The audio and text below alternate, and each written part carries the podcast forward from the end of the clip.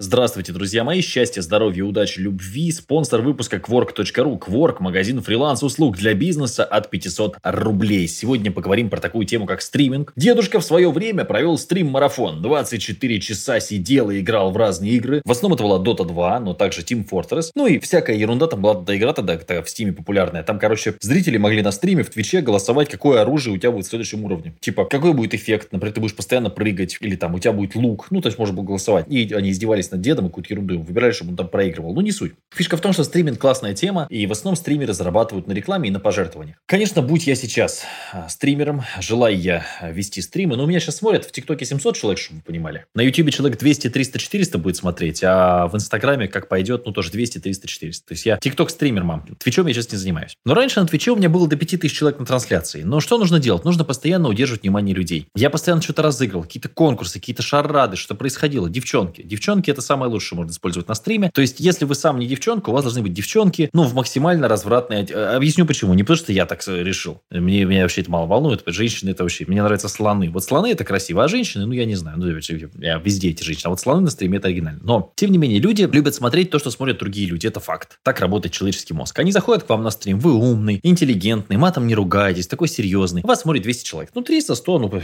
что такое. Когда вы начинаете творить трэш-угар, когда у вас девчонки, яркая картинка, вы начинаете набирать 5, 10, 15 тысяч э, человек на стриме. То есть вы становитесь популярным. Поэтому здесь, как в шоу-бизнесе, картинка очень сильно решает, и девчонки, которые ведут стримы, всегда пользуются популярностью. Мужики, и, естественно, это там такой минус. На девушку всегда приятно смотреть, на мужика смотреть не особо приятно. Поэтому это нужно тоже как бы осознавать. Что касается того э, контента, который лучше стримить. Всегда смотрите топ игр, он тем более легко виден в Твиче, анализируйте Google Trends. Если мы говорим про разговорную тематику, такие стримы обычно набирают поменьше, если вы неизвестный человек. Но опять же, те же самые ответы на вопросы у меня, если их проанонсить, может там и 500 человек на стриме смотреть, что я считаю неплохим результатом. И я бы фокусировался на продаже рекламы. То есть старался найти спонсора, который каждый стрим выплачивает вам какие-то деньги. Почему? Ну, а в основном это будут какие-то левые спонсоры. Нужно понимать, что какие-то ставки на спорт, какая-нибудь чепуха в основном. Это массово может покупать рекламу, потому что приличный бизнес или приличные блогеры просто не имеют такого масштаба э, объема денег, и им неинтересно выкупать рекламу в больших объемах, просто потому что не хватает ресурсов на это все. А, важный момент, да, который тоже стоит учитывать при старте стриминга, конечно, качество вашего соединения, это все понятно, ничего не должно лагать, у вас должно быть хорошее железо, но это как раз то самое, скажем так, легко решаемая проблема. Самое сложное – тянуть с людей донаты. То есть нужно понять, по какой модели вы будете монетизировать стрим, опять же, это реклама или донаты. И что касается самих донатов, то у меня получалось там 37 тысяч, допустим, рублей за хороший стрим. Это максимальный был у меня стрим. А так обычно это там тысяча, две тысячи, три тысячи. То есть для кого-то деньги большие, но для меня, честно говоря, не огромные. В этом плане хорошо работают музыкальные стримы. Когда сидишь на гитаре что-нибудь играешь, песни у тебя заказывают. У популярных музыкантов могут набирать тоже хорошо такие а, вещи. Но в целом сейчас люди неохотно а, кидают донаты за редким исключением. Я вот видел только у Панасенкова, по-моему, на стриме реально там бывает ему 100 евро, 200 евро и так довольно много. То есть они или подкручивают, в чем я сомневаюсь, ну, потому что у них большой объем зрителей, да, или действительно, то есть люди заходят, задают вопросы, почему-то в основном такие, ну, серьезные вопросы ему задают, интересные, и действительно там у них, ну, хорошая активность. Но в целом обычно это копеечные какие-то суммы, и на, стрим, на, на, на стримные деньги прожить тяжело. У меня была неплохая модель в доте, когда мы разыгрывали постоянно вещи, плюс мне какие-то вещи дарили, мы эти вещи тут же разыгрывали, мы играли совместные игры в формате Мидонли, я на этом формате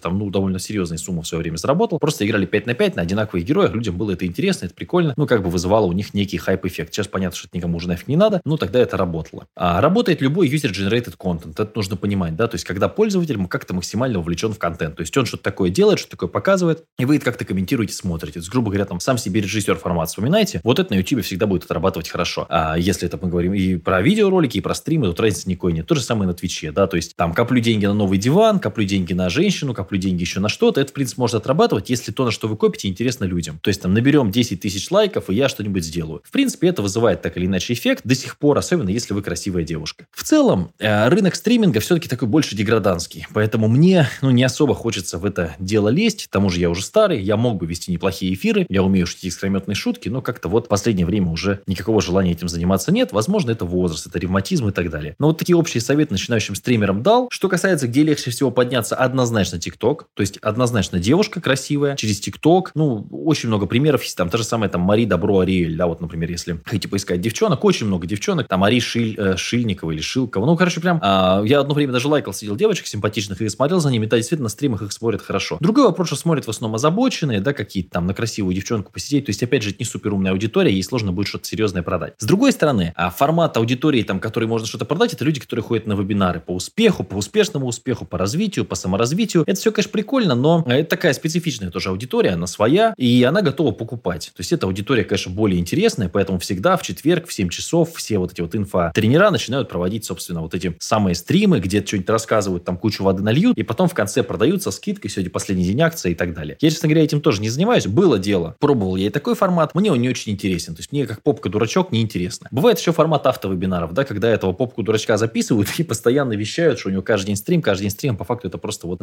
записанный марафон с чатом. А мы один раз такое запускали. Я был дико против. Я больше и не хочу даже этим... Один раз в жизни делали такой авто автострим. Не, не хочу это делать. Не, неинтересно. Я считаю, что люди приходят, чтобы послушать тебя вживую. Нужно иметь уважение к своему а, зрителю, пользователю. Поэтому я поклонник больше живых форматов общения. Я поклонник э, подкастового общения. Мне оно очень нравится. Оно хотя и одностороннее, но оно такое интересное. То есть у тебя что-то происходит же рядом, ты там идешь, что-то смотришь, или дома на диване лежишь, такой, типа, слушаешь Матвея, это прикольно, я тебе прям в мозг тебе впиваюсь. Ну, или там за компом можешь сидеть, что-то смотришь. То есть это, это, это круто, это интересно. Вот, и мне нравится, конечно, формат живых тренингов, живых выступлений, живых мероприятий. А вот эти стримы, я их уже немножко перерос. Но надеюсь, что советы по стримингу были полезные. В принципе, я на стриминге, ну, в свое время зарабатывал неплохие деньги. Сейчас, конечно, уже практически не занимаюсь этим.